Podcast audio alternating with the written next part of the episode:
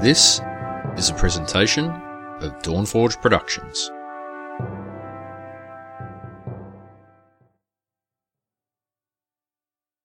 You are listening to All Things Azeroth, episode 661 for Azeroth.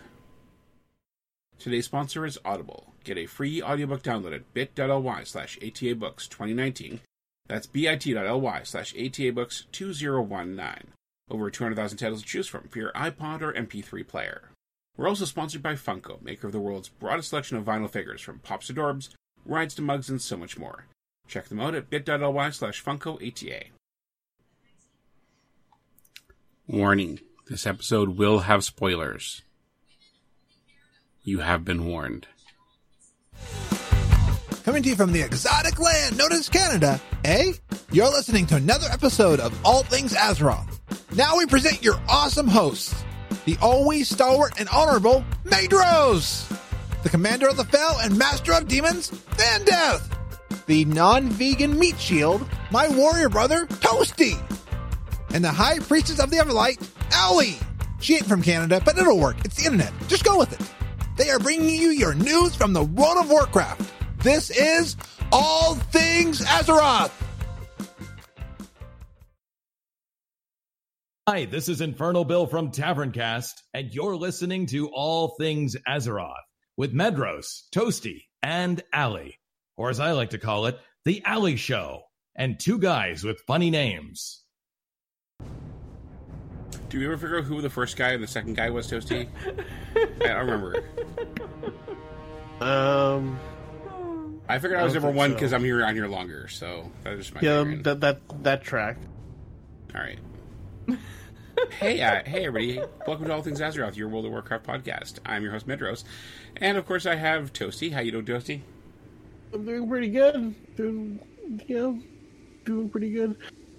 It's it's getting colder, so I get I have an excuse. uh, So uh, let's be clear. I always wore hockey jerseys, but now I don't look like a Yeah. crazy person wearing hockey jerseys all the time.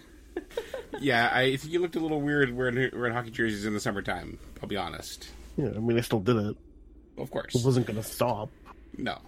I mean, you have a collection; you may as well wear it. Yeah, this is true. But now it's getting colder. There's a valid reason, Yeah. or a mildly more valid reason, anyway. And we also have Allie, who's laughing and giggling in the background there. Hey, Allie. You know, that's just that's how I roll. That's just who I, I, I think it's currently expected, um, and we would have some very disappointed listeners if you did not giggle and laugh in the background. Uh, hopefully, that's a good thing. Uh, it is, and I, can don't always think I can stop. I can always tell when I'm editing the show when you are laughing, um, because it's a very notable spike in audio. See, Yeah, I've I edited myself. I, I've edited myself, so I know exactly what spike in audio. And what's funny is that my cough and my laugh look very similar in the audio once in a while, and I have to be careful which one I'm editing. Yeah, that's why I listen to them to make sure I'm editing the right one. yeah, yeah, it helps. But I've only had to edit out one of your laughters, and that was because you laughed while somebody was swearing. But maybe I was helping you bleep out the swearing. Now you can still tell they were swearing. Fine, I won't help. What? Who did that? What? Is this Andrew guy? I really should stop having him on the show anymore, but you know. Oh, Ouch! You real name to me. wow. Oh, I feel like I've disappointed my parents now.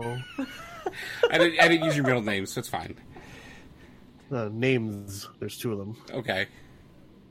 I, I didn't. I didn't. I didn't. I didn't middle names drop, so you're good. Wow.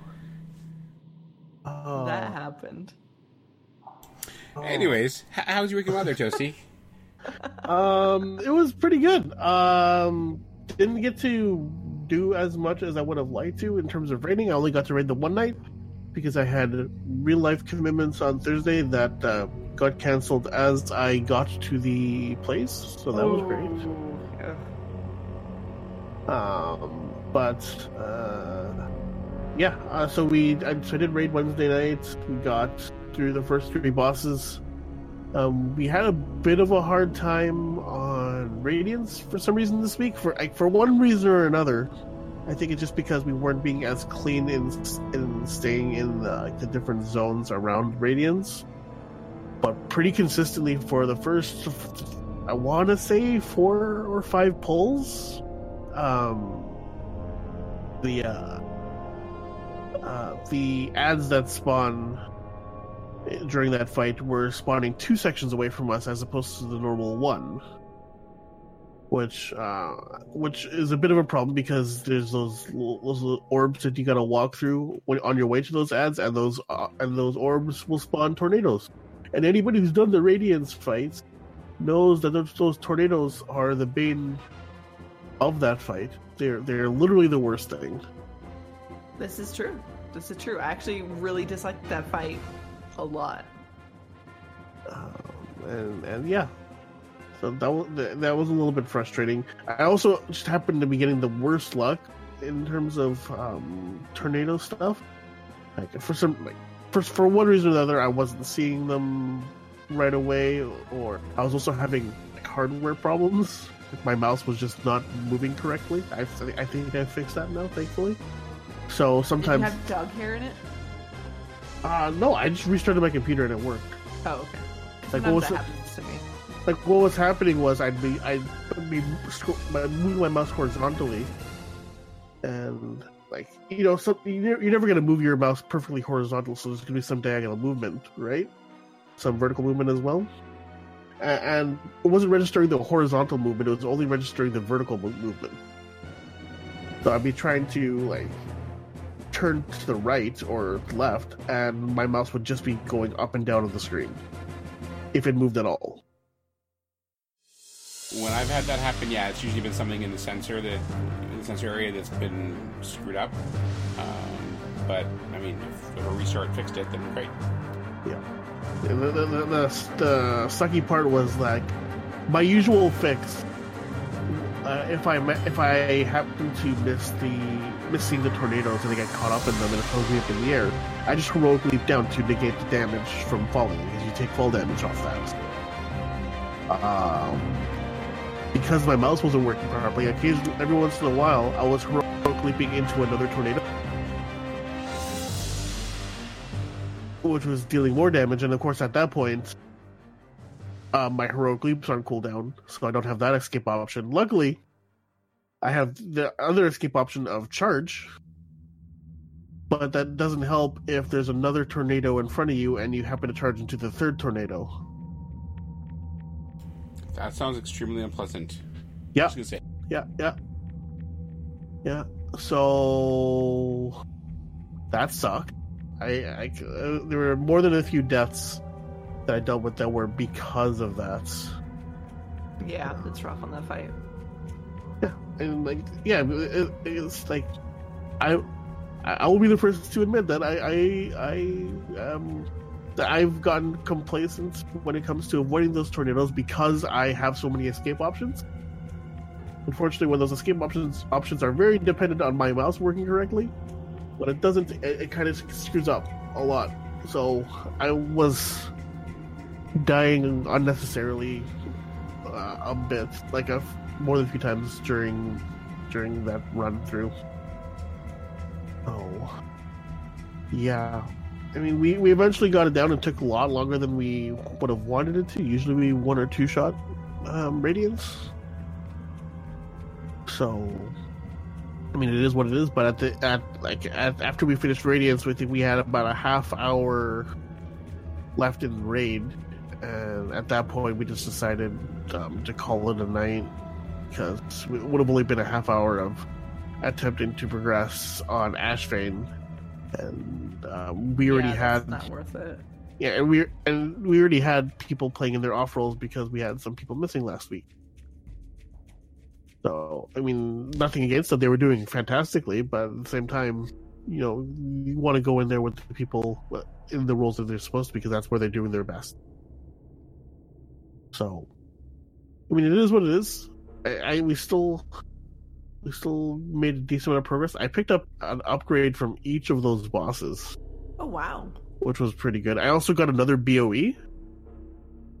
So I've I've like since I started raiding back way back in uh Warlords, I've never gotten a BOE. And in this tier alone I've gotten two in back to back weeks. So what have you sacrificed to RN Jesus to make this happen, my friend? I don't know. Here, here's the sucky part. I forgot that the wrists I picked up were BOE, Oh, so I equipped it. yeah. And and just out of habit, I clicked through the uh, dialogue box. It's like, yeah, yeah, yeah, I meant to do this, and, uh, but but I didn't. Fortunately, like I looked up the price of that BOE after the fact, and because it it didn't Titan Forge or Warforge or anything like that, it was a pretty standard set of wrists. It was only selling for 30k. So I mean, like 30k is a lot. Don't get me wrong, but it's not like that other item that I, the, the other BOE that I got a few weeks ago, where I ended up selling it for 200k. So, so 30k, like yeah, that sucks, but at least it wasn't something like 200k. You know, so that's fine. Yeah. You agreed to tank, didn't you? That's how you did it. I, I did not. I, yeah, I, I, I still lack, I still lack that year. That's an Because easy if- fix. Just saying. It could be if I chose to uh, explore that option. I I will not. And then um, yeah, so yeah, Thursday I didn't play because real life commitments I got canceled when I got there, which really sucked. And it was would have been weird sitting at the bar by myself on a Thursday night, so I decided to just go home. Uh, and then Friday, I played through all the 825 story content, which we're going to talk about a bit later. I enjoyed it. It was what what I saw was pleasing to my eyes, and that's all I have to say about that for now. For now. Yeah. What about you guys? What did you get up to this week? So many things. so I I love Brewfest. I've been doing it for years. I skipped it last year. I did like a little bit, but not much. But uh, other than last year, I've been doing it for years and years and years, trying to get both the Brewfest Ram and the Kodo mounts, and I haven't gotten either of them. And finally, after all these years, I finally got the freaking Swift Brewfest Ram mount off of Coren Direbrew, and I was so happy, and I love it. I don't care that I already have a bunch of other Rams. You know, since my first name ever was a dwarf, so she's got plenty of Rams. I don't care that I have flying now, and this is a ground mount. It's the freaking Brewfest Ram. It's got a little beer stein on its like, what do you call that even? Mount saddle blanket. Saddle blanket. There we go. The saddle blanket. It's got a little Brewfest Stein on either side, and I, I love it. It makes me happy. I finally got it. And I also got uh, from doing time walking my wolf mount that you get with you know five thousand time walking badges for Warlords of Draenor. So oh, that. that's what I forgot to get. I've been saving up for that, so I was really excited. You know, I had like seven thousand going into Warlords time walking last week, so that feels good. I'm Like glad I, I, I have enough for one. I'm pretty sure I have enough for both of them. you can go get it tonight still. Oh, that's right. After the show, you still have time. Ooh, maybe I'll do Yeah, there you go. Do it. So I yep, two mounts this week. So that was awesome. I ended up playing more classic than I originally planned. Kind of found this new motivation to get leveled, and I leveled my dwarf rogue a little bit. She is now level twelve. I think she's twelve now, eleven or twelve, something like that and that's good. I'm looking forward to doing some dungeon here, dungeons here soon.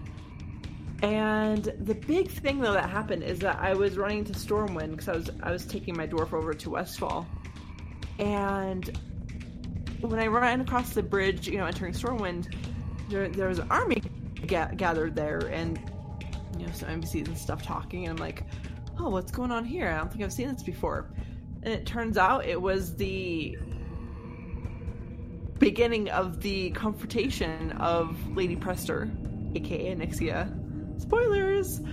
And to witness, I- I've heard about that. I know the story, I know the lore, but to actually get to see it for myself was really cool. Like, I followed Windsor all the way slowly through Stormwind as he slowly went to the keep. and then finally, you know, confronted her, and then Bolvar was right there too, like next to me. And then she turns into Onyxia, like right there in the throne room, and it was just such an epic, awesome moment to be able to witness myself finally. And I was so grateful for that. And and and then a bunch of dragonkin stormed the throne room and I was level 11. Oh, so you did fine. I died immediately. What?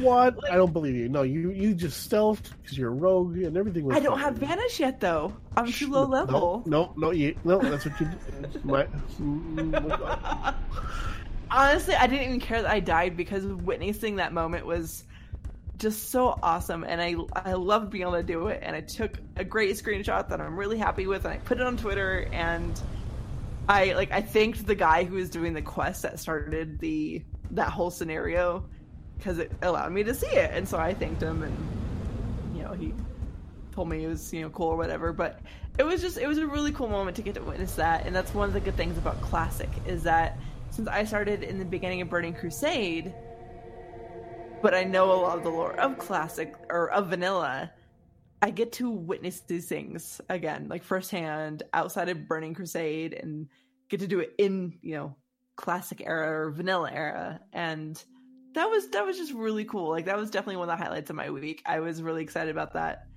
and of course I died, which sucked, but I, I moved on with life, and then I went and soloed Hogger at level eleven, so I felt pretty epic at the end of the night. soloed Hogger. I mean, no, I now, now I know. Soloed- Now I know you're lying because like nobody solos Hogger. At level 11, I soloed Hog. I had like a sliver of life left. If he had like given me one more like just normal breath as he was dying, I would have died. See, see, Toasty, you're failing to see the part that is absolutely the lie here, and that is that there was not a bunch of people waiting to kill Hogger. No, there really wasn't. It was literally just me. Now, granted, I did have a sharpening stone on my dagger, so I was a little more powerful. And I'm a leather worker, so I, I've been making my own gear, and I had um, armor kits, light armor kits, attached to some of my pieces. So all that helped, Oh, sharpening stones. right? Remember sharpening stones? Yeah, that was Oh. good times.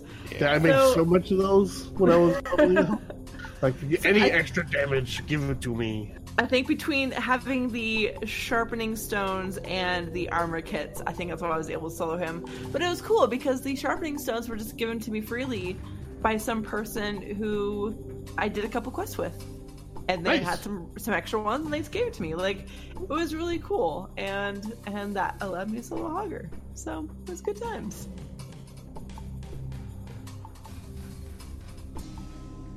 So that was my exciting week. How was Uh, yours, so- soloing Hogger. I remember those days. I felt so epic. I walked away and I was like, "Yes, I'm still alive." I, I no one look at me because I'll die. I think like every five levels, I went back and killed Hogger. After There's I, I definitely leveling up. satisfaction to it. Yeah, Yeah. Because Yeah. uh, my week in WoW was uh, fairly uneventful and not plentiful at all. Uh, I was busy doing real world stuff and, and didn't really have a lot of playtime.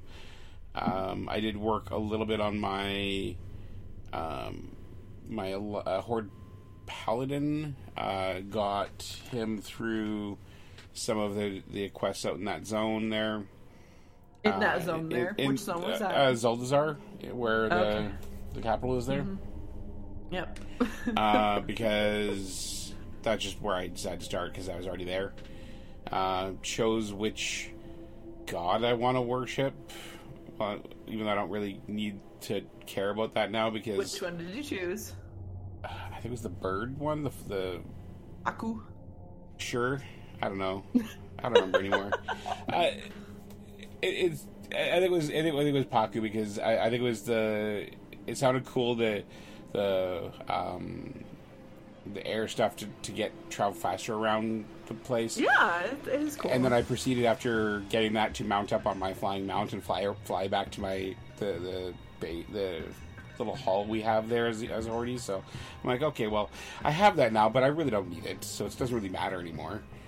Um, and um,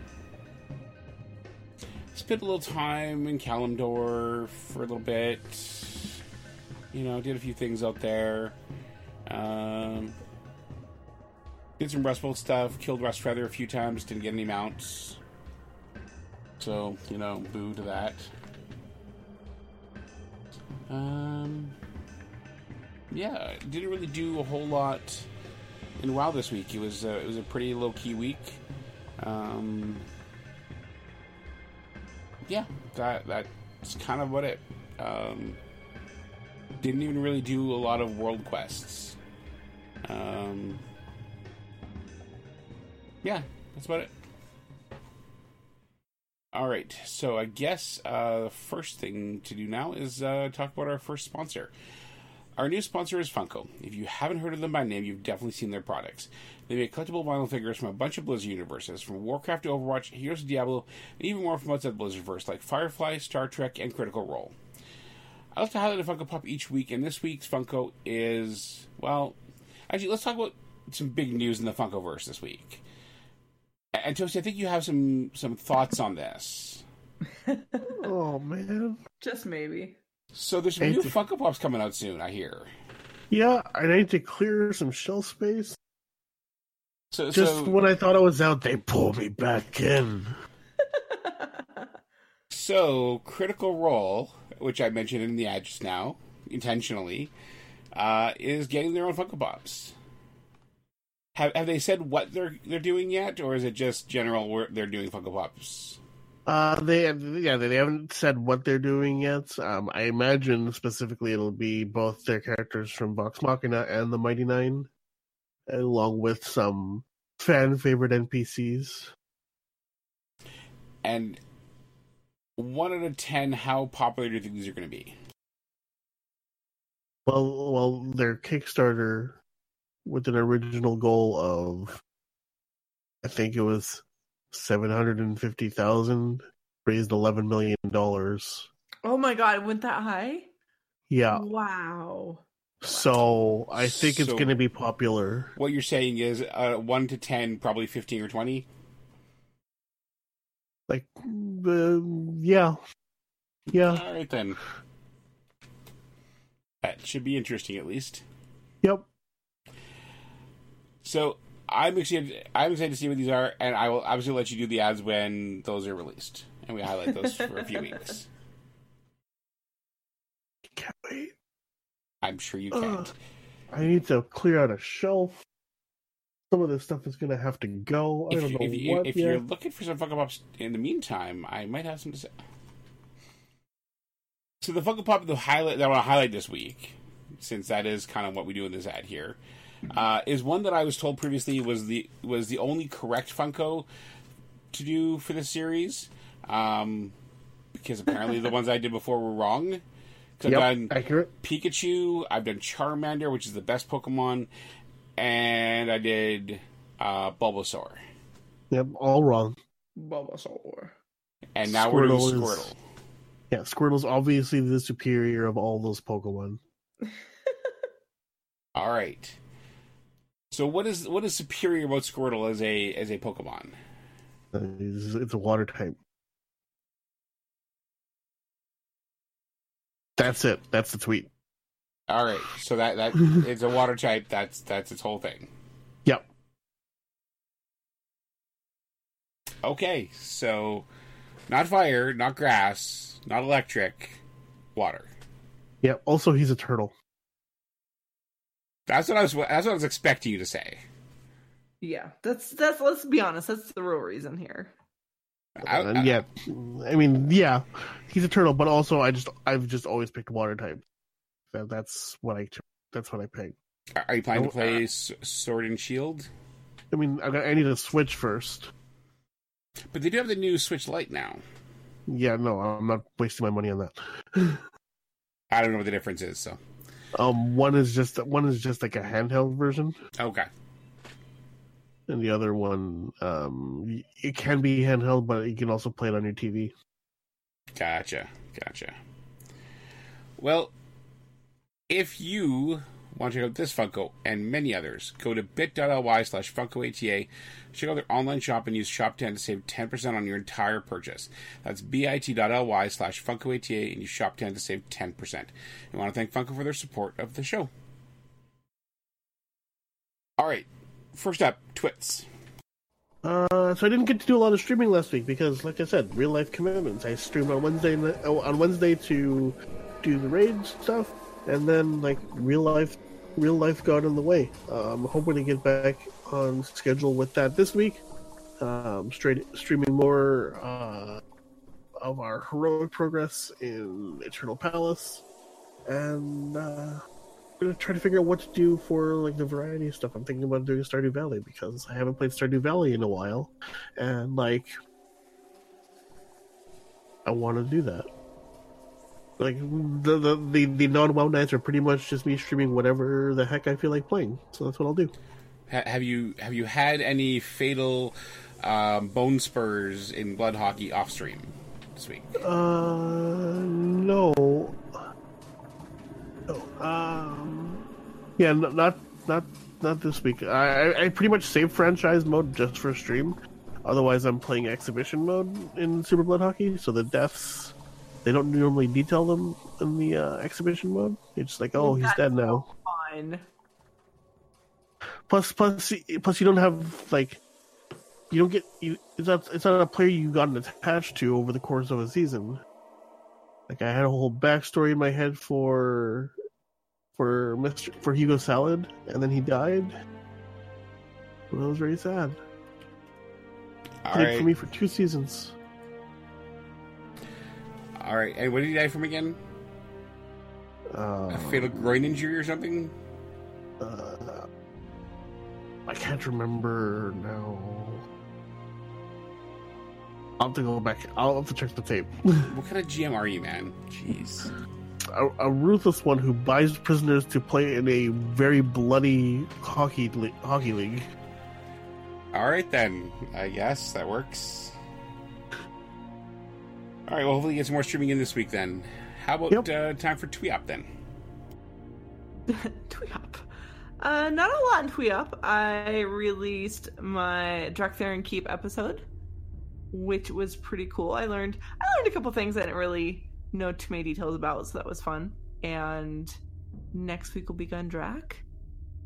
And my show is now available on Stitcher, which just happened today. So that's also exciting. Yeah. There's there's a couple little things in the work here and there that I'm not allowed to talk about quite yet, but yeah, some good stuff coming up. And I'm excited because I went ahead and mapped out like the schedule for the rest of the Wrath of the King expansion. Gonna it's gonna be good times. It's gonna be good times. A couple two parters, you know, all that kind of jazz. Yeah. That's awesome.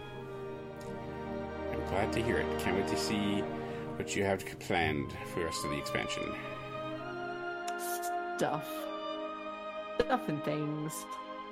Well, yeah. I mean, it's not really a podcast about stuff and things. Jeez.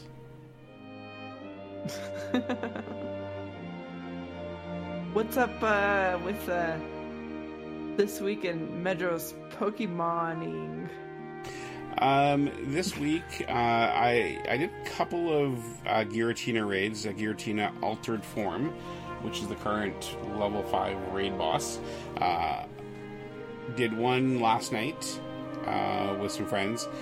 Uh, they're actually at the Montreal Safari Zone event, so they got some Tropius. So they traded uh, the wife and I each a Tropius, um, and um, they also uh, helped us do the raid. So I didn't get a shiny out of that one, but did one over on my brick today, and the wife got a shiny, which always happens. Like she gets so many freaking shinies that it just drives me crazy. Um, like Rayquaza, I did probably fifty or sixty Rayquaza raids um, during his his tenure in in game, and um, I got zero shinies. She got four. She did not do any of those raids herself. I, I did all of them for her. Um, so there, there, there may perhaps be a little bit of bitterness there on my on my behalf. I'll be I'll be honest, because, because I do a lot of work and, and spend a lot of time uh, trying to get raids in and, and, and have to trade for, for for shiny raid bosses. So, um, and let's see uh, for shinies for myself this week. Um, let's see. Uh, so I got uh, a shiny Patrat, um, and I got a shiny, a second shiny Barboach. So I can now do the evolution of that, and I got a second shiny Lillipup, but I think actually I think it was right after the last episode. So yeah, um, I've got now two little, two shiny Lillipups and two shiny Barboach. Um, and uh, I've been doing a bunch of trades now that they've uh, re- re- released some of Gen 5. I've been catching as many as I can on, the, on both accounts and, try, and just trading back and forth, trying to get my Lucky Ducks filled as quickly as I can. Um, for Luckies for the new generation, I have gotten um, plenty of Lillipups. Uh, plenty of Patrats, including um, a perfect, sh- uh, perfect lucky Patrat. Um, I've got uh, lucky Purrloins. I've got both of those I can do, and I did a lucky trade on Saturday with a friend, uh, with a lucky friend. Um, we traded Gibles, and I got a 98% lucky Gible. So that will eventually be my, I think it's Garchomp is the full evolution of that one. I think that's what I've seen people saying anyway. Yes, that's correct. See, if I ever do a Pokemon podcast, Dusty, you have to be on it because you're my like, what am I talking about here? Because I can't remember it. Because I don't know Pokemon outside of Pokemon Go. Um, but uh, my lucky deck is, is going well. Um, I have yet to see a shiny Seviper myself, uh, but I keep I, I continue to look for them and, and try and find one. Um, there's actually a, a, a running theory, which is entirely a joke by many people, uh, that if you purchase an item in the style shop in Pokemon Go and then go shiny hunting, you are guaranteed to get at least one shiny. And I am unwilling to spend even a hundred coins to try this theory out, um, because knowing my luck, I'd get a, like a shiny Pidgey or something, and I just I can't do that. Oh, Pidgeys. You know, there was a time when I first started Pokemon Go, back like in the earlier days of it, that I was convinced there was like a Pidgey gang in my neighborhood because it was just littered with Pidgeys. Mhm. And there would be times like, if I had, like, for example, an Eevee pop up, there'd be like three Pidgeys literally surrounding it and looking at it. So it felt like there was a gang of Pidgeys. So here's the thing: if you tap on a uh, tap on a Pokemon to check it, like to check it and go out of it, it will then be facing you in game. So that's how you can basically make it make it seem like, or make it feel like you're basically being like attacked by these Pokemon. Um, just so you know that that is quite possibly um, what what was happening there. But yes, uh, Pidgeys are not nearly as plentiful as they used to be. Thank God. Uh, but now it's all Patrats. Uh, Patrats and Pidoves. Um, and Pidove is even like at least. I mean, I always thought Pidgey had no emotion to it, um, but Pidove it literally has no emotion. Like there's there's not even a, a, a I don't like you look to it with Pid, which which I think Pidgey has. This is just like, what are you and can I eat you? Is all I'm feeling from that. Um, so, uh, and I'm actually seeing up right now uh, at the park near my house. There's a, a Foongus, um, which I really wish I could go get because I don't have one of those. Uh, they look like a uh, a Pokeball on the map. Um, apparently, what I've been told anyway. Um, and I, I'm kind of wishing I could, uh, you know, walk my way over that way, but that would be cheating, and I won't do that. So, um, but yeah, um, let's see what else. Uh, I hatched some stuff this week as well. I hatched uh, some new additions to my Pokedex. Um, I hatched a uh, where is it here? A Golett and a Ferroseed. Um, the Ferroseed was 91% and the Golett was 89%, so that was pretty good. Um, and I've caught a few Drillburs. Don't have yet enough for that evolve, uh, or not good enough for that evolve anyway. Um, and I don't. Yeah, Blitzle evolves, but I don't have any for that. Um, my research stone or my research breakthrough yesterday, uh, unfortunately, did not give me a Nova Unova stone, so I can't do my Panpour evolve. Um, but I do have uh, a, a not too bad Panpour, so once I get one of those dang things, I'll be able to do that evolve. Um, but yeah, that that's about it. Uh, looking forward to Giratina Raid Hour on Wednesday this week, and then um, it's expected Tuesday and Wednesday next week. We'll, we'll have two Raid Hours, one each day. Uh, first one will be the makeup day from Mewtwo, um, and the second one on Wednesday will be Giratina. Um, and I'm hoping I get some shinies on both of those because that'd be really cool. Um, so, Niantic, if you're listening, you know, my account, I'd be happy to have those shiny, shiny rates boosted on my account. If you don't mind, thanks. They're not listening. Nobody ever listens to me. You guys aren't even listening to me anymore. I wish you guys would like just fall asleep on me. What? No. I was I'm listening. just, I'm just sipping on my rum. It's all good. All right. let's uh, let's move on then. Uh, and wait, it's not October yet. Why are we talking about the month in WoW? Because it's tomorrow. But it's not today. No, but when this comes out, it'll be October. With the best comes out, most of the stuff will be done anyway. No. Okay, this show, at best, will be out on the sixth. It will absolutely Brewfest will absolutely be done before this is out, unless 'cause a miracle the 6th. happens, and I have nothing planned this week, which I always do. The Battlecry bonus event will probably almost mostly done. PvP Brawl will be mostly done.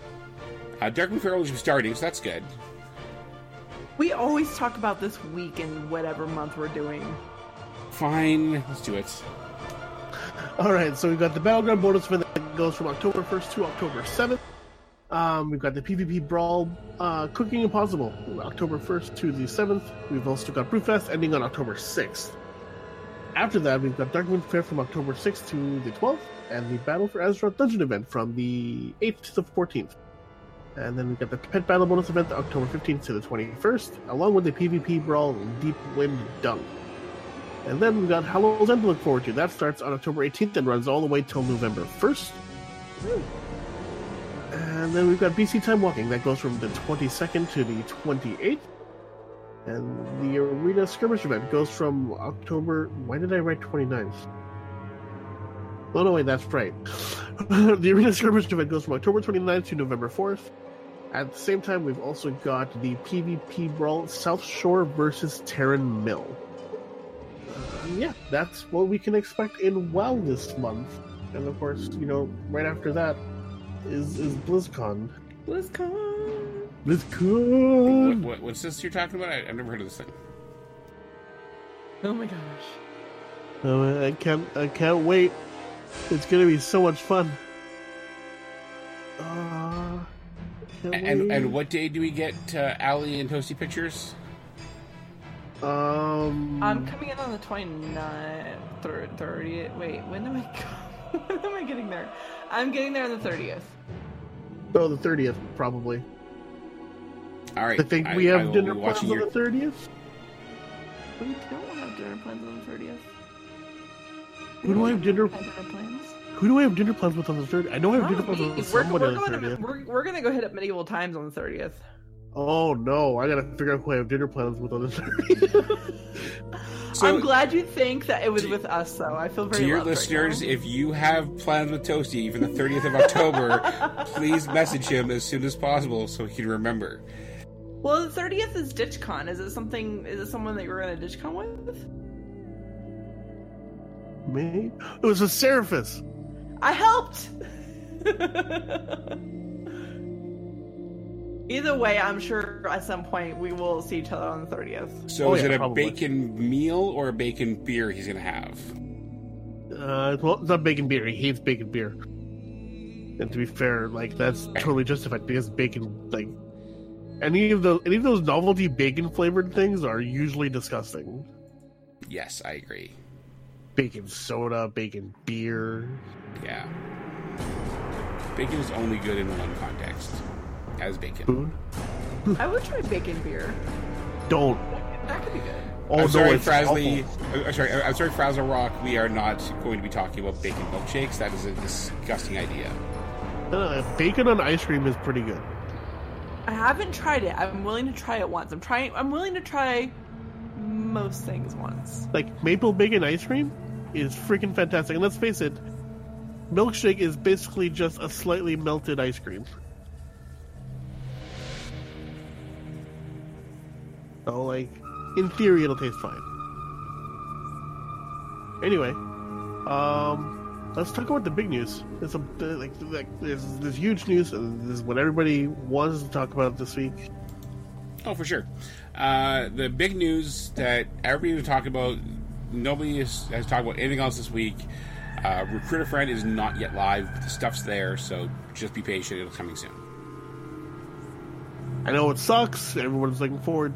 People are looking forward to getting all those rewards, like the mounts and the the mounts. There's two of them. There's the plane and there's the camel. You got the pet and you got the, cool transmog. But just be patient. It's coming soon. Yep, and and if you referred friends this week or you tried to refer friends this week, you know, just be patient. Uh, your friends can wait a little bit longer to get into the game and get you those sweet, sweet rewards. And, and we don't have anything else to talk about, so we- we're pretty much done, right? Well, no, there's that second really big thing that that's coming out. In that, that's that's that was that came with a two five right, Allie? Yeah, what do you guys talk about? Yeah, go ahead. Yeah, yeah. So there's there's actually the latest secret finding mission is a go.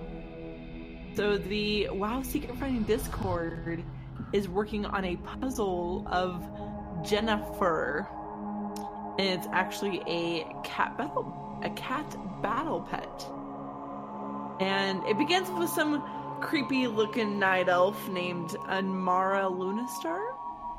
And at first, the theory was that this was someone that was raised into undeath by Sylvanas, but instead it's just a spooky looking elf who misses her cat. And So there's already a lot of cat pets in the game. Yup. This cat might be different though. I'm gonna be really curious because the flavor text for this cat is This cat is known for her lies. Ignore her sweet meows. Okay, And so explains we are absolutely going to have one person who's going to reply to this, outraged by the idea of calling a cat a liar. Well, here's the thing though. Apparently, some of her like pet battle moves are potentially old god related. We have tentacle stab and foreboding curse. Cats don't have tentacles. Unless it's an old god cat? Uh, Or yes. Old god Or in the corrupted cat, MCU. maybe? Well, that too. I That mean, cat's awesome. Uh, but so basically, it's a cat living up to the evil nature that belongs to all cats, that embodies all cat. Something like that, yeah, yeah. So it's gonna be interesting. The you know WoW Secret Finding Discord group, I I'm, I'm in that, and it's impossible to keep up with because there are just so many people working so hard on these different puzzles. But they're they're working on how to figure out the puzzle and how to obtain it. But as they figure things out, they'll update Wowhead, and I'm sure down the road we'll have an update on it. Okay, so that's surely all the big 825 stuff, right? Oh, surely that's the only thing that came out. Except it's except it's not. Like obviously, we put a spoiler warning at the beginning of this episode for a reason. so let's do it one more time before we get into this. The next segment of the show will contain heavy, heavy, heavy spoilers for the content that came in 8.2.5. If you have not participated in that content yet, if you have not watched this content yet, please stop listening now. Right Should we now. do some like really noising, annoying sounds like wee wee wee. That's I'm just imagining. I'm imagining that noise that Lloyd made during in in the in the Dumb and Dumber movie. oh god.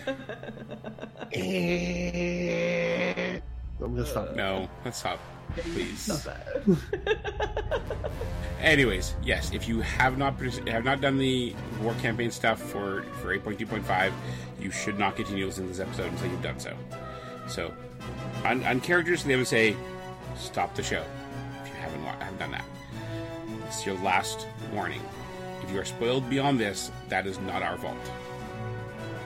Okay, and spoilers in five, four, three, two, one.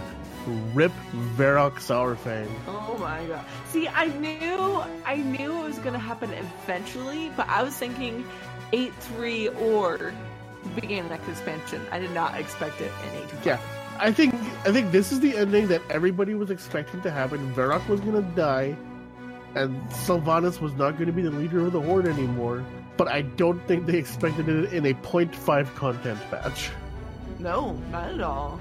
I mean, did you expect it, expect it, Medros?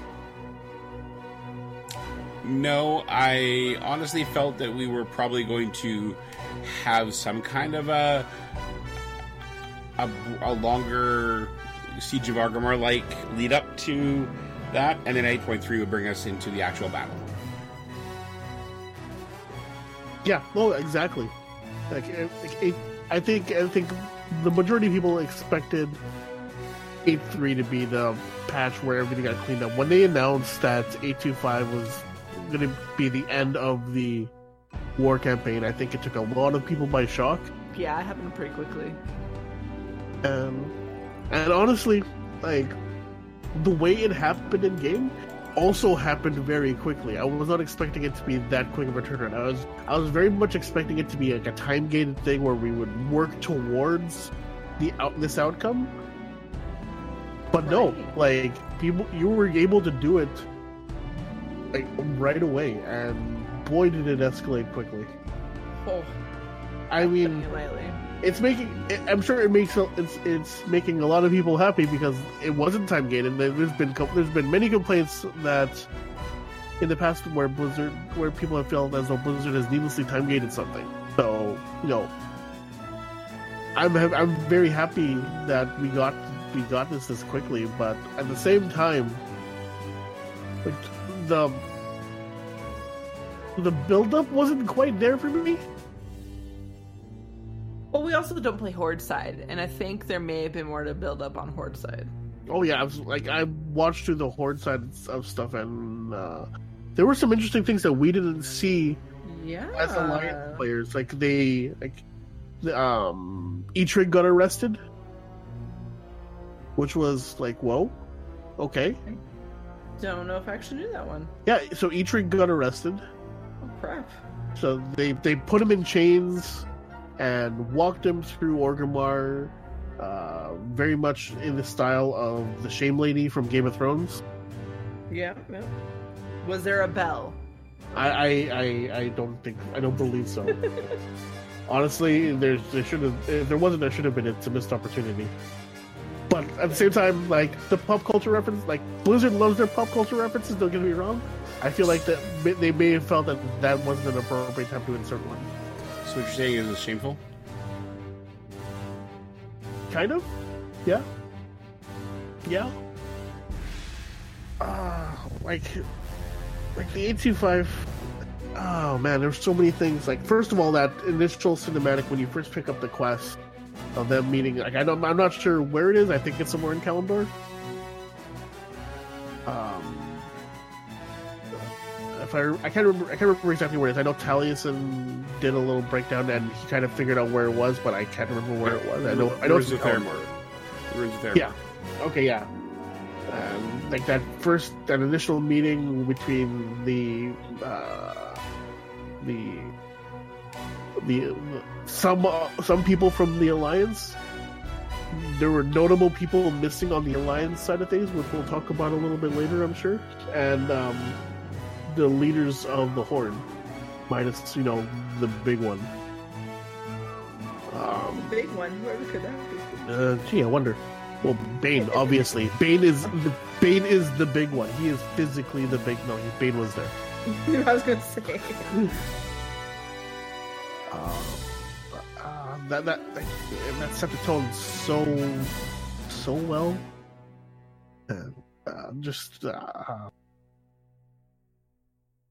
uh, you, like you get the like, everybody is very at that point very desperate to rid the horde of Sylvanas because like they, they talked about how they didn't have a lot of people to throw towards the cause all that other stuff and like they, they were willing to sacrifice a lot i mean Anduin was willing to throw the forces of the Alliance at this problem when he wasn't willing to do that for Darkshore and the Night Elves.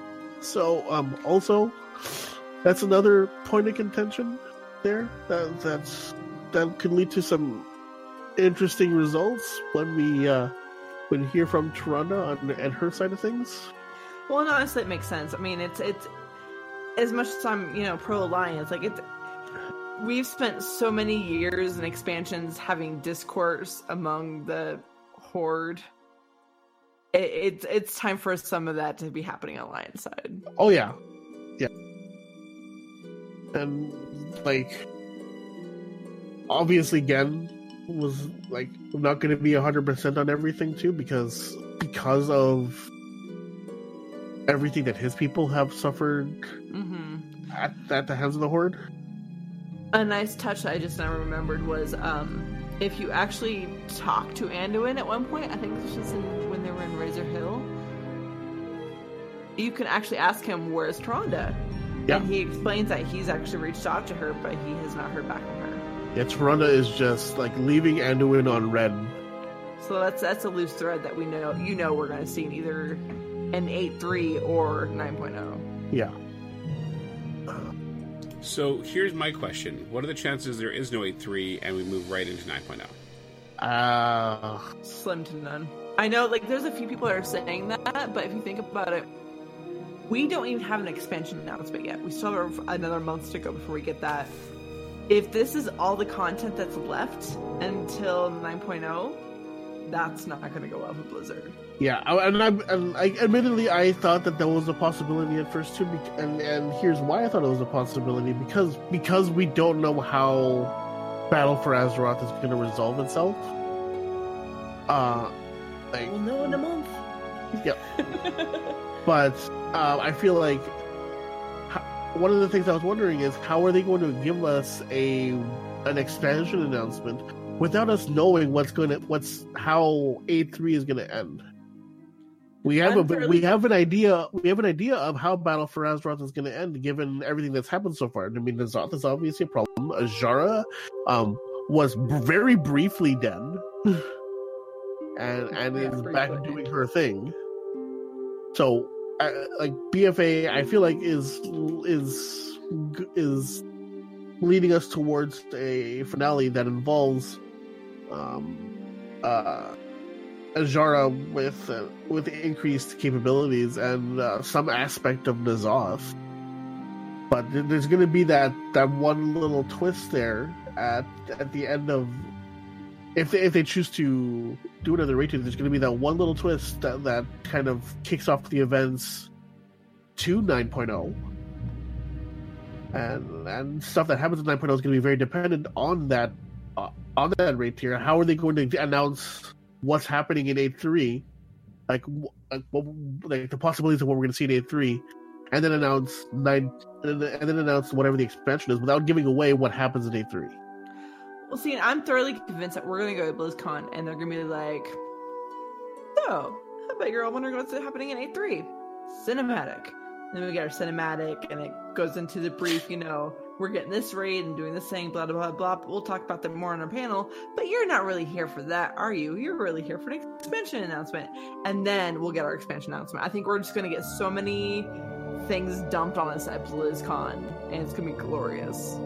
I mean, in an ideal world, especially for people like us who are content creators who, who depend on that kind of stuff, I would love that. I would freaking love that. Uh, I do fully expect that we're going to have a very very similar announcement at BlizzCon like they had for Gamescom when they were announcing Legion, which is here's what happened at the end of Warlords.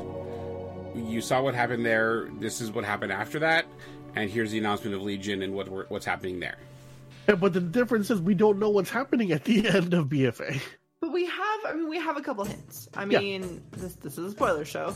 I mean, there and there's a lot of leaks, supposed leaks, and speculation out there, and we're not going to go into that too much detail. But we have, you know, even if you're not a horde player, you have YouTube videos showing us the Sylvanas loyalist ending, Oh man. and Oh. it's she made a deal with Azshara Well, and is off. Like, and, and and some mysterious third party. Let's let's let's let's be clear on that. So she made a deal with Azshara and N'Zoth to kind of throw to throw everybody into conflict mhm. to weaken their forces. But all she's doing is throwing a bunch of it's causing a bunch of death for whatever entity that she's currently serving. Well, and here's the thing. So, over in Razor Razor Hill, when they are all meeting, right? Alleria speaks up and says something that I felt was foreshadowing, and I think it was silly that Anduin and everyone else just basically ignored it and said, "No, you're wrong." But Alleria basically mentions that Sylvanas may have the only army capable of beating N'Zoth Yep. and it suggests like maybe we shouldn't try to kill her because we might actually need her and her army and so that's to me like it feels like it was a mistake for the other leaders to ignore Alleria's warning and i think that's going to come back and bite them. Yeah, I mean that's a very real possibility, honestly, because because yeah, I mean the reality of it was that um, that the, the the force that she amassed could very well have taken care of the problem, but now now we're kind of everybody's all sort of fractured, and we don't know how it's going to work out. But I mean, So a lot of those forces are still in Orgrimmar. They, there was no actual battle there, so that army is still there. yeah, but it's a very it's it's it's very much a fr- there's an obvious divide, especially within the horde. Yeah. Um, uh, okay, so we've been we've kind of talked all over the place so far.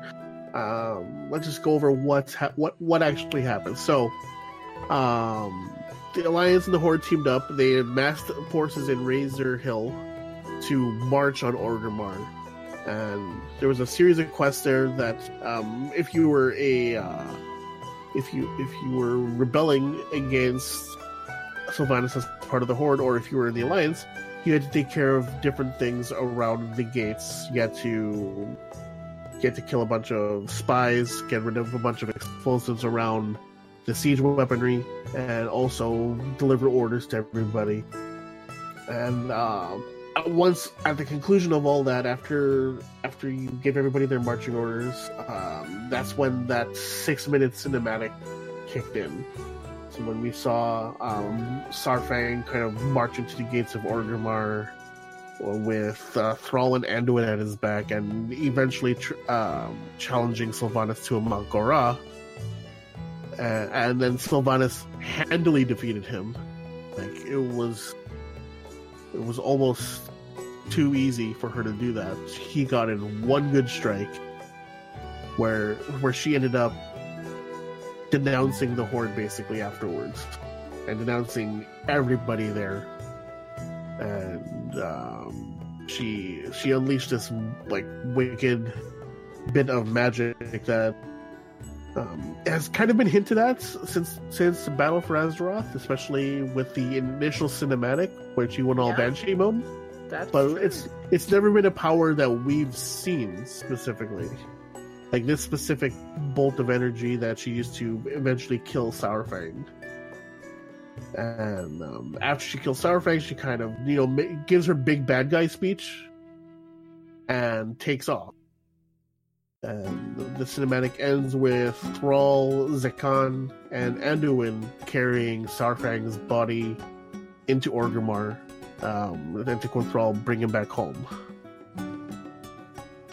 So that was that, that that was the big cinematic and like the alliance were um, uh, were able to uh, attend Saurfang's memorial kind of thing, and eventually left for Boralus, and and um, did and, and continued doing their thing. Uh, the Horde also saw something like that, but the, the um, the difference with the Horde side of things is that there were two different two different paths you could have gone for. Um, we, the, as Horde players, people players were given the choice early on in the expansion: were, are you going to stay loyal to Sylvanas, or are you going to pledge your loyalty to Saurfang? And that was when Saurfang was escaping from the stockades. So very much from that point, like you made your choice and you were stuck with it. So if you're a loyal if you were a uh, loyalist to Sylvanas, you you were the person attempting to sabotage the uh, siege weaponry and all that other stuff. Um, but you also saw another cinematic, and we talked about that, where um, she was at Windrunner Spire, meeting with Nathanos. Nathanos, you know, confessed his feels. He caught feelings pretty bad. and uh, that's where Sylvanas makes another big bad guy speech, like, "Oh, yeah, I was I made a deal with Azshara to do all this stuff to help benefit N'Zoth, but even even that was for the the benefit of this other party that Sylvanas is serving, and that's not clear if it's a." It's not made clear during at that moment whether or not um, Sylvanas is has been corrupted by this other entity, or if she's um, a willing servant. Like we don't know that at this point. But she, uh, but but what is Or clear is that she's disguise, sorry. Or a willing servant, a willing servant in disguise. Yeah, all we know is right now the things that she's done made a deal with Azshara, and therefore N'Zoth. She like she's done all the stuff she's done so far is is in service of this mysterious other entity, and that's kind of where we we leave off in terms of that that story. I mean the, the and well, not quite leave off. Like after all this is said and done, it, like it's uh, called the end of the fourth war. The fourth war that has been going on since World of Warcraft started. Like they they once upon completion of this, you get a title like uh, Champion of the Fourth War or something like that. So, but um, yeah, I mean there, there's there's so much to unpack there. Um, and and to to get back to the point I was trying to get at when I went off on this tangent is like the horde is very much a uh, divided faction at this point. There are, there are people all over the place who are um, openly openly uh, denouncing Sylvanas and her actions. But if you were a loyalist to Sylvanas, um, you'll get occasional whispers, you know, like the along the lines of you know the Dark Queen, like we'll always say the Dark Queen or something to that effect. So there, there are a bunch of there are a bunch of people within the horde still that are very much serving, continuing to serve Sylvanas, and uh, that's that'll be interesting to see how that plays out. And I'm al- I also very much enjoy like that we're seeing the aftermath of this stuff, um, like all throughout the world. Like you go through Boralus, you go to Stormwind, Orgrimmar. There are people talking. There are different NPCs talking about what happened, and there's a there's a there's a clear reaction to how everything ended, which I I very much appreciate because that's not something I feel like that's not something we see too often in WoW. Would I be right in saying that? Normally, we just see the the events, and then it's usually, or it feels often like we're, we have a quick move over to the next expansion or, or the next content. There's not a lot of you know, staying with that. Um, it, very similar, I think, to the arrival of the Death Knights in Stormwind. Um, you, you you go Stormwind after freeing yourself from the Lich King's control. You're being pelted with fruit and stuff like that. You talk to the king, and then it's all good. And there's Yeah. nothing more after that. There's no. It, it's unrealistically um, finalized and not realistic at all as to what would actually be happening. People would have so many opinions, and you would get glares and dirty looks and, and stuff as a Death Knight in Stormwind. Yeah, and and we're very much getting that in terms of reactions to to what Sylvanas ended up doing.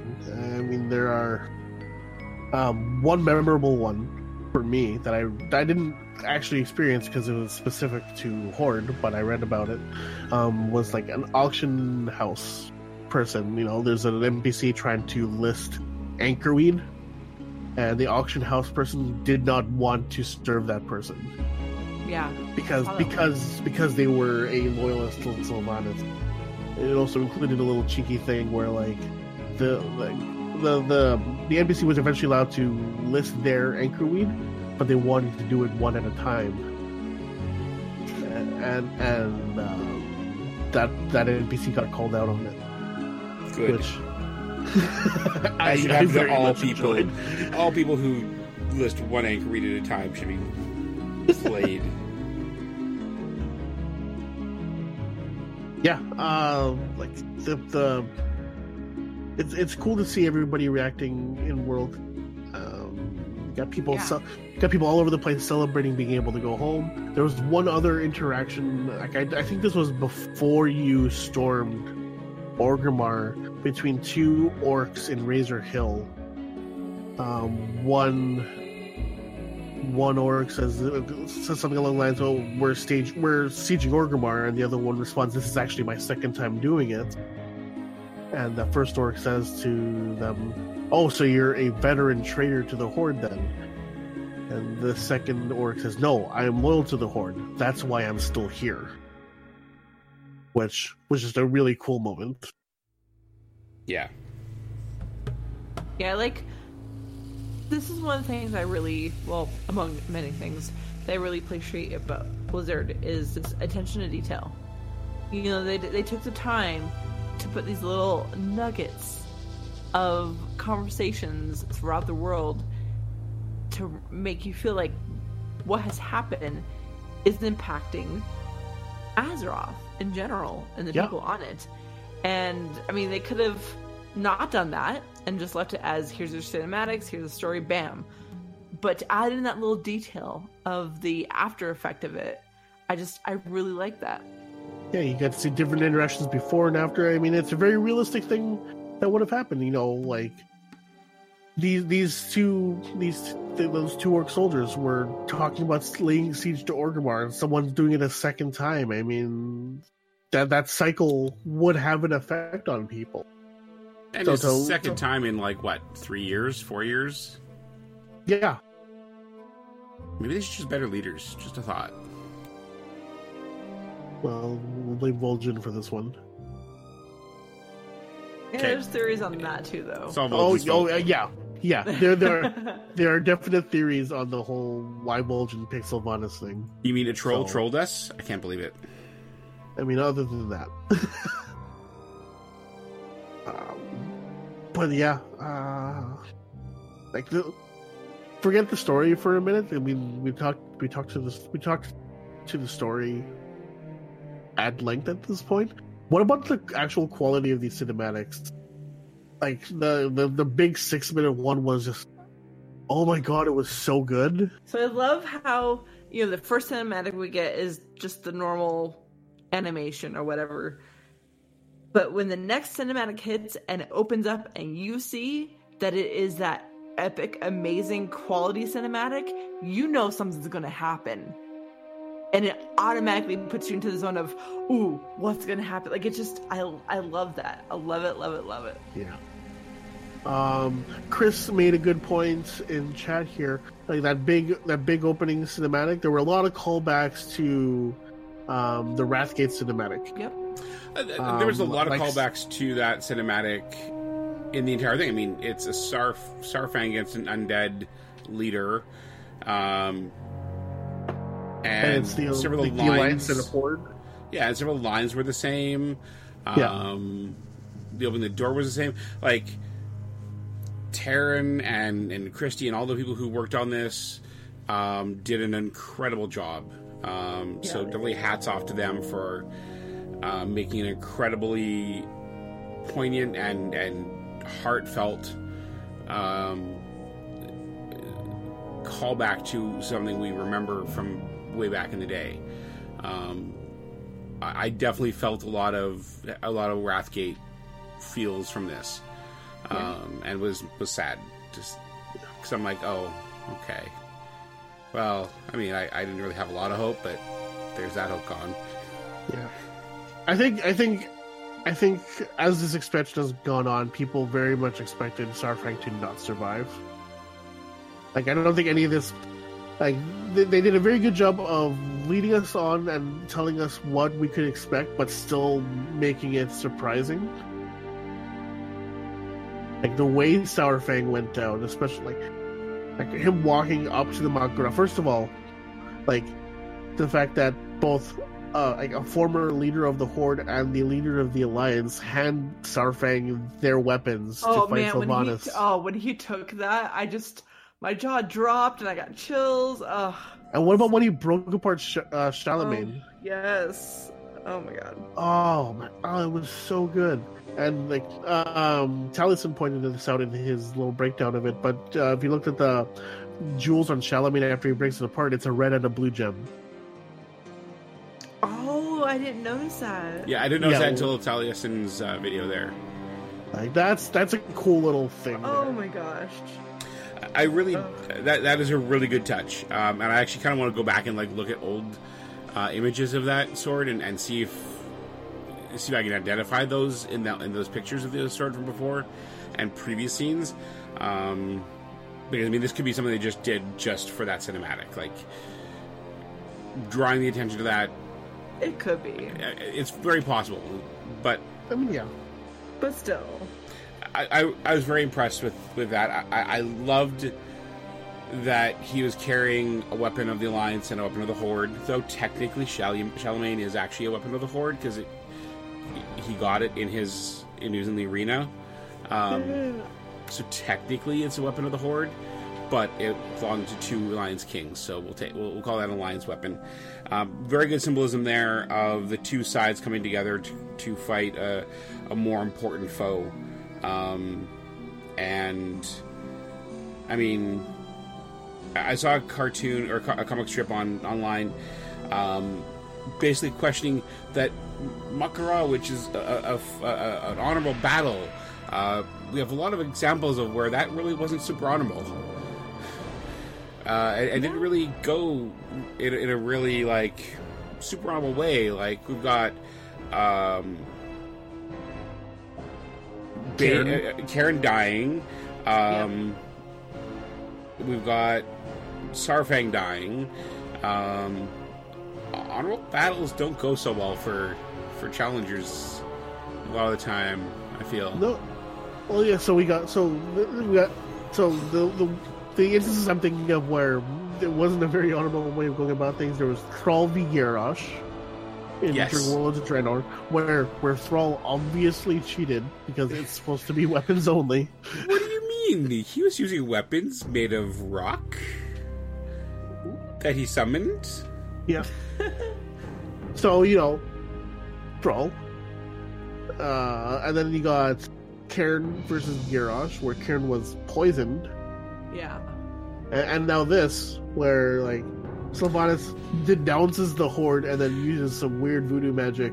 So not not, not Death voodoo because that's a troll thing. or other. Yeah. And if you look at the Warcraft movie, that's another example of Mak'gora that was definitely not honorable at all. Yep. Like, yeah, Gold Gul'dan was not honorable in that fight at all. No. Nope, not not in the least bit. But it but at the same time, like the um, specifically the the Saurfang v Sylvanas one and the Gul'dan v Durotan one. Yeah. It very much showcased. It, it did a good job of showing, showing people for what for who they truly are. Yeah. In the case of Gul'dan, who's willing to like do whatever he can to maintain power, including like use the magic against his own people. Yeah. And in the case of Sylvanas, where it, she makes very clear what her feelings towards the Horde actually are. Like, no, screw the Horde. I'm like I'm working on my own agenda right now, and like I've got no choice but to put it out there at this point. I love how he used the, the broken apart Shalamayne to get the double hit on Sylvanas, knowing she'd block the first one, but would likely not block the second one. Um, and really, that's the only hit he really needed to get on her. And I'm glad he got that hit in. Yeah, it's, it's kind of funny that the, the one she gets hit once and she's like, "No, screw this, screw all of you." Like, I'm gonna give my bad guy speech now because I got cut once. Because I got cut. also, that like that weird glow. For did you guys notice the that weird glow coming from her eye after she got Yeah. cut? Yeah. Like, I'm not sure if that's a Forsaken thing because, like, obviously we don't have that kind of detail with our with the other cinematics we've seen involving the Forsaken, or that's just a specific to Sylvanas thing. I want to know what magic she was using on those blades to have done the damage she did to uh, Saurfang when she cut him. Yeah, Because there is some some stuff going on there. And, and if you did a Like line side, at least something. Yeah, like if you did the line side, at least you saw conversations about what magic was that. And I'm sorry, the people in that group not having seen this magic before is very concerning for me. Because Yeah. if there's anybody who should know these magics by now, um, after uh, or whatever name has been around for like centuries, um, Lor'themar Theron's been around for centuries. Um, Jaina Proudmoore is one of the most powerful mages in Azeroth. Um, I'm concerned, and I don't know why that I want to go to the next expansion just yet. I, I think I need some time off um, for like picking flowers or something because we I had our flower picking magic. expansion. We had our flower picking expansion that was Warlords of Draenor. We had a garrison where we could pick flowers all we wanted. but I'm not ready yet, Toasty. I'm not ready yet to face that magic. So, could one say that you are not prepared? One could say that if he was a demon hunter, perhaps. I uh, like I like the fact that Saurfang got his warrior's death. Yeah. He's wanted that from the you know the beginning of this expansion, and and he got it. And in in Challenge Grid and Mak'gora and that kind of thing, like he that sacrifice saved so many people in the armies of both sides, and he he got his warrior's death. Like I I I may not be horrid, but I was still really sad that he died. Yeah. But if he was gonna die, like that warrior's death was the way to go. Yeah, it's um like and you can tell going into it, at least this is what I'm assuming, just watching everything just like watching that cinematic, he wasn't chal- he wasn't making that challenge expecting to win. No, not at all. He knew he was doing. It was very much a gamble on his part, and it and it paid off. There's that look of victory when she finally denounced the horde. Like, yes, I I got what I I got what I was setting out to do, and now I can, you know, give my final fu speech, and go out fighting. and I do apologize to everybody. The intro for this show should have absolutely been in the same tone as he said it. Uh, I just didn't have it in me uh, to do that that that that title justice. Yeah. I like. Like I can't remember the last time. Like obviously the other, like the like we've seen all the other cinematics. I was very excited about them, and they were all very good. But like this has, this got me really hyped up more so than I, more so than uh, the other ones have in, in a while. Yeah, I can see that. Like the, the the there's it opens a lot of doors um to work like as to what could possibly happen especially now that this um like according to that achievement, the fourth war is done. The, the war is finished. So now the question is who's going to be the center of the fifth war? Yeah, Um, and because it's the end of the war per se, like it makes me feel like there's some potentially big changes happening in the next expansion. Yeah, that's And- kind of what I'm thinking. Considering how old this game is, it it might be necessary. You know, it's how you keep a game going for so many years is you have to keep making it fresh somehow, magically.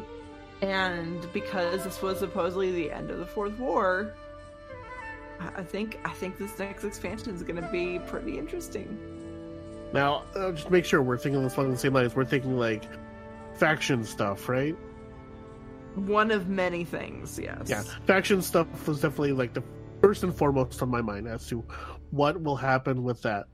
Because I feel like a change like this um, necessitates something like that. Especially with the tone that they took with everything afterwards. I mean, with of Pandaria and that tentative piece that they kind of had after Garrosh fell. Yeah. I if they had chosen to do uh, like a relaxing of the faction lines, then I feel like that wouldn't that wouldn't have uh, felt genuine. If they were to do it now at this point, especially given the tone that on which everything ended, with Anduin standing in the middle of Orgrimmar praising a, a, a hero of the Horde, Yeah. like I feel like this is an appropriate time for that faction thing to kind of be relaxed. So, so he, before we get on to that, you know, the next expansion question, did you guys do the follow up stuff with um, Calia and Derek and Jaina? Yeah. Yes. I've seen a lot of people suggesting, and I and I, I definitely lean to this as a maybe a possibility of that being a, eventually a uh, a light powered undead faction or, or a, a race, I guess. Uh, what do you guys think of that idea? Uh, the, way Kali was raised, um, it tells me that I don't think it'll be available as a as a, a, a, a widespread thing because, like, if I remember correctly, like she was raised by uh, uh, was she raised by like a, a Naaru like thing? Am I remembering that right? I believe so. Yes. And that thing's not around anymore. Am I correct on that as well? But Naaru are still around, and there's a. I'm sure they, they can find some way to explain doing that. Fair. I, like, I think there's something to um, there being a faction of Forsaken being available to the Alliance. I'm not sure if I'm willing to buy into the um, light, the light, uh, light forged Forsaken um, Okay. being available. Not not yet, anyway. Especially given what we have right now.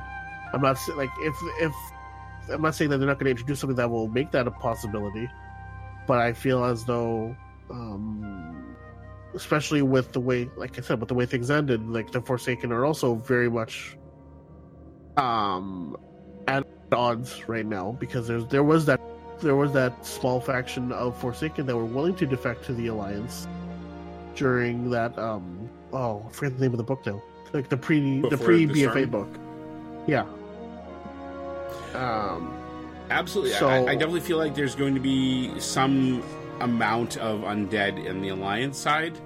Um, I'm just not sure how they're going to do it. That's my big Right. thing. I think, and, and I feel like, however they do it, Calia and Derek are going to play a huge role in that. Oh, yeah. Absolutely. So let, us think along the lines since since we have nothing else to talk about, and, and I, I do want to try and keep the, keep the conversation going. Let's let's do a little more thing along the lines of a third faction. Um, we know that the Night Elves aren't super happy with the rest of the alliance at this point because they didn't really help them, even though they could go to Orgrimmar and Oh. do stuff there. A, frac- a fraction of the Night Elves. Like some yeah, a fraction, yeah. Um, so they're not very happy with their current faction to some degree and some some percentage. Um, the undead are definitely not going to feel very welcome in the horde, um, and probably feel very uh, suspected.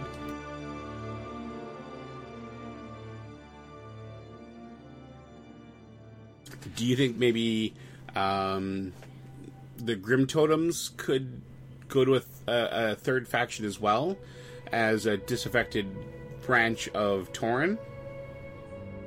Um, I, I would hesitate to think that that Blizzard would be willing to go the third faction route, just because mechanically it introduces a whole bunch of stuff that um, would further complicate things in terms of like the player base right now. I, I think it's more likely that there are that they relax the restrictions for which races can uh, can play in which faction. So, like, for example, I I, I don't think if, if they were to relax the restrictions uh, on cross faction stuff, I, for example, would not think that races like the humans would be playable for Horde or orcs for the Alliance. I think we're going to be looking at some of those other races that make a little more sense lore wise, like Tauren in the Horde. Uh, Tauren in the Alliance, I could very much see being a possibility. Except for they're Um, totally not built for them. Like they would, they would so run into all the doors. Right. They know how to duck. It's been a part of their life forever. It's fine. True. Uh, so, it's like, so like Tauren for the Alliance, maybe. I could see that being a possibility. Uh, goblins. I mean, historically, like prior to Cataclysm, were a very much a neutral race. Like they were friendly to anybody who gave them the money. So that True. I could see making sense. Um, Night Elves for the Horde, especially with that, um, especially with that uh, bond with the well, not bond, but like that relationship with the Blood Elves, which seems to be getting better. Okay, but But but also like the whole Teldrassil thing, like that that would Yeah. kind of suck. yeah, Like, the, ca- the campfire problem is a problem. Yeah. Um, Can't. But- Let's just call it the campfire problem. Don't need to go into details. like I, I do believe that there are that, that they'll be able to find more more reasons for specific races from each faction to kind of cross that faction line. Okay. What do you think, Ali? I think it's possible. I, I, I've been kind of contemplating this and figuring out, trying to figure out how they can handle it. And my thought so far has been fairly consistently the fact that you have an option of maybe being part of a neutral faction. Like maybe because I can see them still trying to find a way to keep Horde versus Alliance, even if it's just purely for the sake of PvP. But Yeah. maybe we have an option to say, if I want to defect and be part of a neutral faction, and maybe that opens me up to be able to be a to talk to or quest with or do raids with both sides or something like that. I think it's a possibility. I, I, th- I think we may see some kind of neutral faction, and that's how they make things feel like more of a cross faction kind of thing without going fully 100% absolutely no factions. Yeah, because uh, the the need the need for factions is always going to be a is always going to be a requirement, especially with the way PvP is. Like Well, we- need, we- need to have the reason, you need to have a story reason to keep that stuff in there. And you know, in my head, it's just going to be like, oh, it's just they couldn't calm down all the fighting. People will always people will eternally hold grudges and will always want to fight. Yeah, like of- even you even now, I mean, you have people who are pro Sylvanas and you know against Sylvanas, and people had to choose sides. Like that's a great example of the fact that yes, even if we get to a point where there aren't too much focus, there isn't too much focus on factions anymore. There are still going to be groups on either side that still hate the opposite faction. So that's always going to be there. Plus, in my mind, I'm also trying to figure out like the coding side of things and how all of that would work out for them. Yeah. It's and, a significant that's, thing. That's beyond my area of expertise, but I would imagine that that's something that's definitely going to be a factor in all this. Yeah. So that's why I'm wondering if maybe just a neutral faction where you can put yourself into if you want to be able to be a part of both factions or do things with both factions. You know, cross faction like. Maybe. I don't know, but I think that might be in our future. And I think, like you were saying, Meadows, like this this might be the time because I thought in the very beginning of this expansion that this is going to be a battle for Azeroth by the end of it, and not just War versus Alliance, rah rah rah, but you know, for our planet, for Right. the soul in our planet, you know. Yeah. And that battle's still going on, to be clear. yeah. Like, that Yes. battle's not done. No Um, I, I definitely feel like having something that is very clearly a a major shift in what we're used to in this game is coming. I Yeah. just don't know what they have in mind, and I I kind of want to see it be something surprising. I want it to be something that we would not expect. And I think this relaxing affection lines, however however they choose to do it, will be that thing. possible. It's possible. Well, I'm excited to see what they do, uh, how they try and follow up this uh, this this patch, this this uh, cinematic and the content that came with it, so that we can get further progress and, and significant progress on this. I think this is the best time in the story for a shift like that. I, I, I don't think I can recall a time when when things were as close to as settled as they're going to get. Yeah.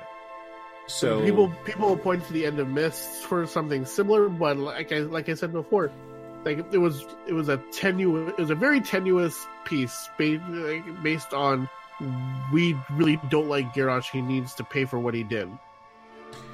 yeah, but even like at the end of that battle, the the leaders were eyeing each other, and and there were some leaders calling for attack at the end of Siege of Orgrimmar. So uh, definitely not. Uh, that was definitely not a time for for cooperation. Um, Yeah. This was a full on. You know, there there was cooperation even to carrying Saurfang's body into Orgrimmar. There was Oh, cooperation that between moment. Oh my gosh. it, it was an Oh. incredible moment, and and I Yeah. very much appreciated seeing uh, Anduin being a part of that ceremony about about caring what happened to this person who, yeah, he admitted he, he said he set him on this path, and and this was where it was leading the entire time. Um, you know, seeing Anduin being part of that was just incredible, and I absolutely want to see more uh, along that lines um, moving forward. Uh, if, the Blizzard lets us, um, I want to see less war between the Alliance and Horde, um, and more focus on bigger threats. Um, I, I think we're ready for that, but my big question uh, for you guys is this who's the new war chief Oh, I, I've been trying. I, that's been something that I've been legitimately thinking about for a little bit, and I cannot think of a good candidate right now, like an obvious one. I'm Like, leaning towards Baine Yeah, because I feel because in turn, especially since we are seemingly entering entering into this phase where once again the two factions are going to be working together. I think because of the relationship that Baine and Anduin have, I think that Baine might be a good choice.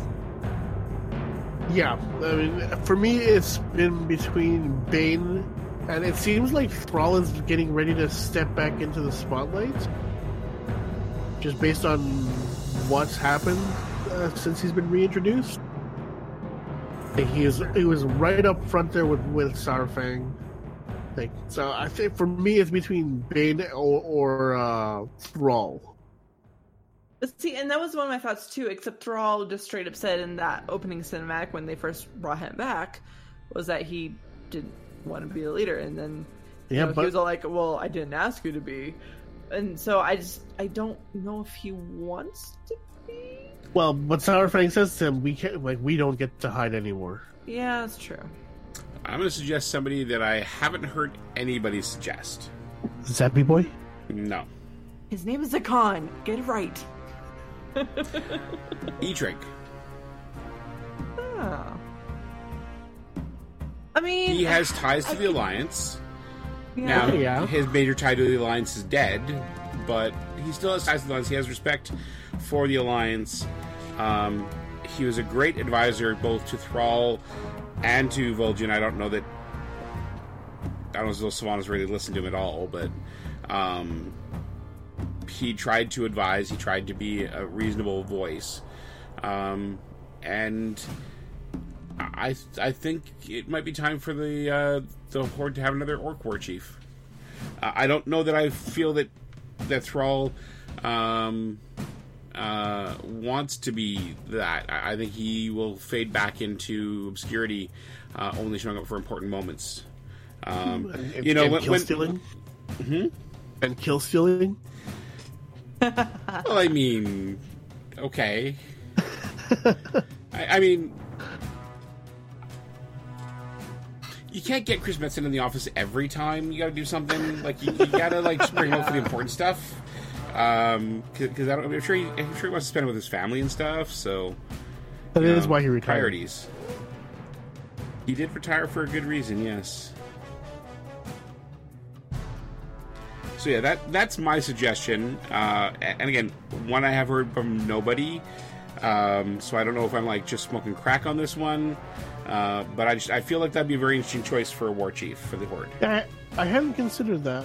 That's another good choice. Though I think it's tricky because he's not like a really. I mean, he's been around the lore for quite a while now. Like he's fairly well known, but I don't know if he's war chief level of being known. But I mean, You know Vol'jin before he became war chief wasn't a super well known big character in the stories. But at least he was, you know, the leader of the trolls. And, and and to be fair, like Vol'jin very much took a step up during that whole rebellion thing. Okay, but who who was leading the orcs after Thrall left and after Garrosh was beaten? Like who was the orc representative in the horde? Saurfang?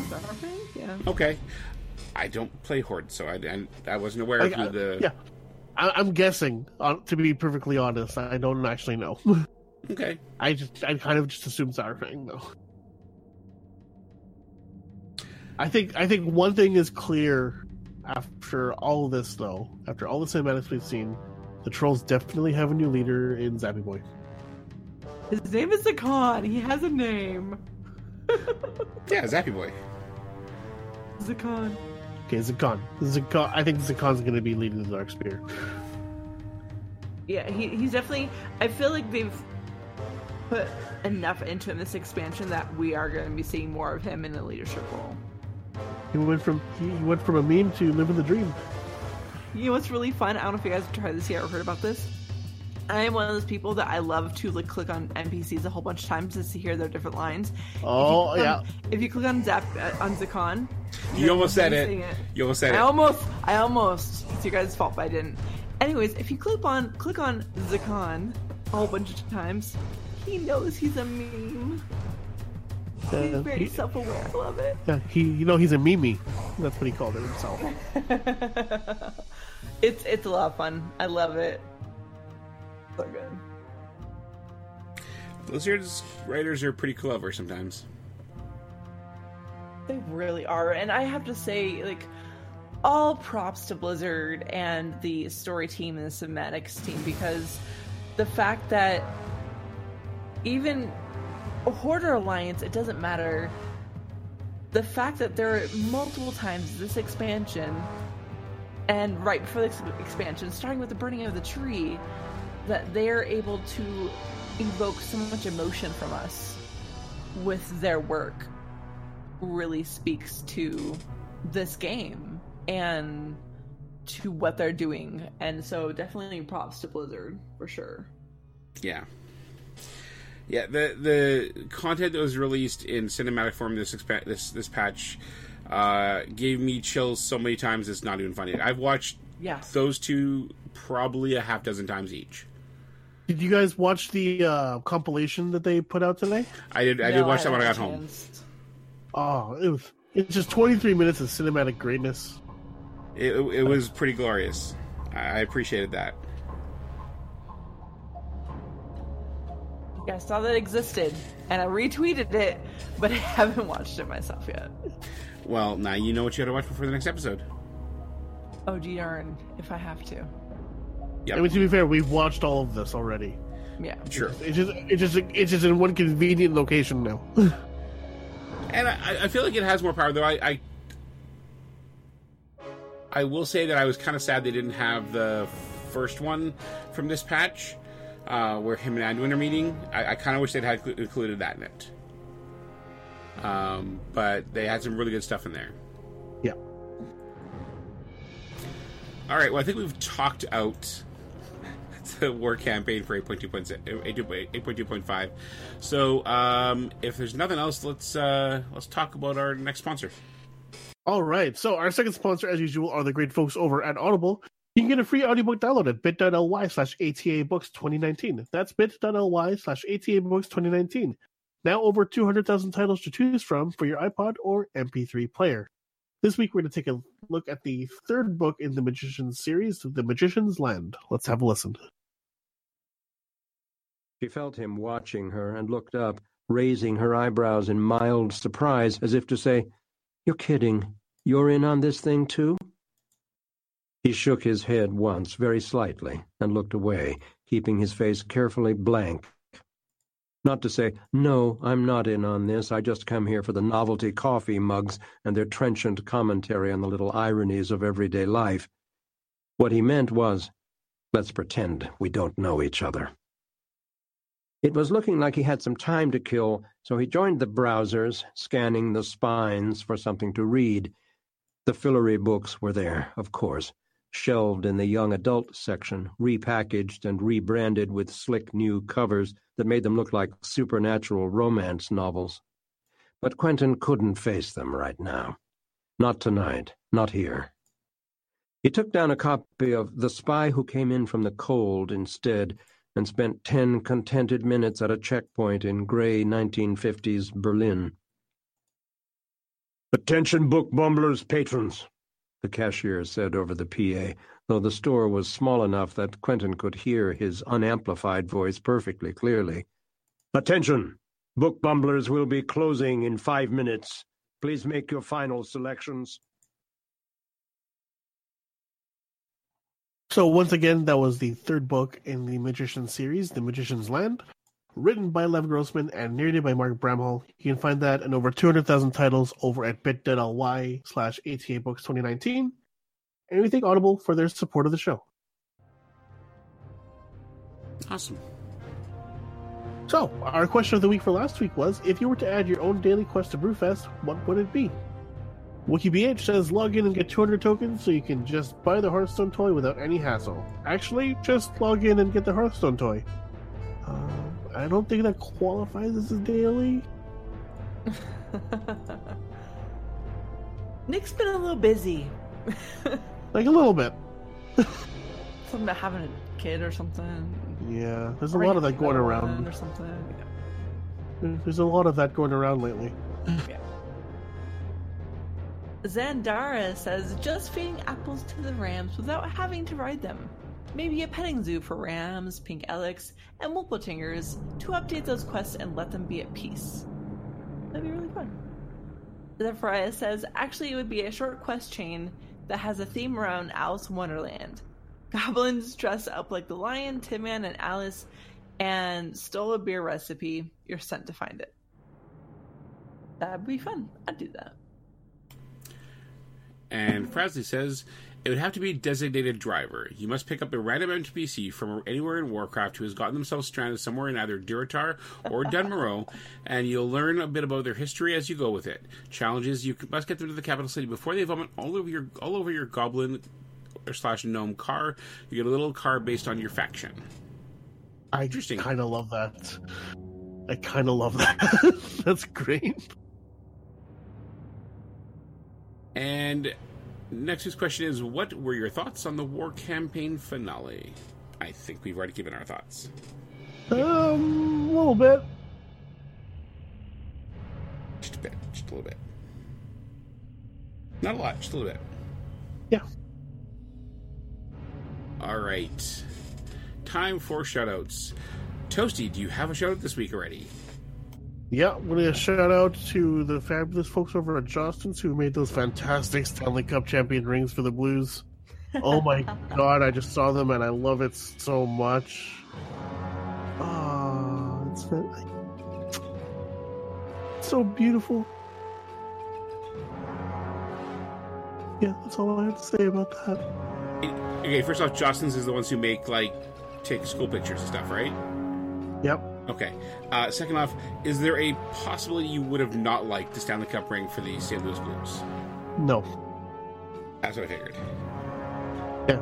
As Dazzledorn also as, as Dazzledorn points out, they also make class rings. Fair Yeah, I enough. feel like they may have made mine. Yeah, my high school ring was made by Jostens. Okay. Allie? Oddly enough, but also not oddly, my shout out is to you guys. You two. Like, as we are kind of talking pre-show, works works pretty rough right now, and uh, kind of soul crushing. And I was informed today that I have three more weeks of what's been happening, and it's gonna keep happening. but to be able to just leave it behind and come here and geek out with you two about the show on Mondays really helps me get through my Mondays. So my shout out is to you guys. Aw. I'm making the little heart thing with my hands. Oh, I hurt you too. Appreciate that. Uh, my shout out is going to go to the cinematics and story team at Blizzard. Um, you guys knocked it out of the park uh, on this one, as you always do. Um, incredible work. Um you- huge tip of the hat for you guys for um, writing writing a cinematic and a storyline that could make a alliance player like me um, cheer along with an orc. And um, yeah, congratulations on a very a job very very very well done. Um, I don't know if any of you guys will ever hear this, but that's my shout to you guys. So. All right, time for our outro. If you'd like to reach us by voicemail, call 1 785 ATA WOW 5 or 1 785 282 9695. You can send emails to show at allthingsazeroth.com. If you like what we do here, check out our Patreon at patreon.com slash allthingsaz. Join our BattleNet group at bit.ly slash bnetata and our Discord at bit.ly slash ATA Discord, which is where we record every Monday night at 8 p.m. Central. You can find us on Twitter at All Things allthingsaz, at Medros, at Fandeth, at Toasty Posty Can, at Aleanders K, and at Dawnforge. And please check out the other shows from Dawnforge Productions, including Group Quest, Shattered Soulstone, More Than Megapixels, and Across the Hooniverse. And we'll be back next week. In the meantime, take care, happy hunting, and we'll see you on the other side of.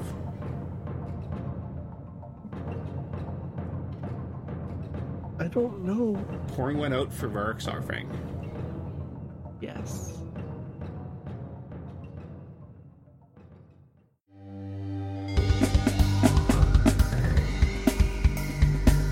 This podcast brought to you by Dawn Forge Productions, copyright 2019. Get more at thedawnforge.com.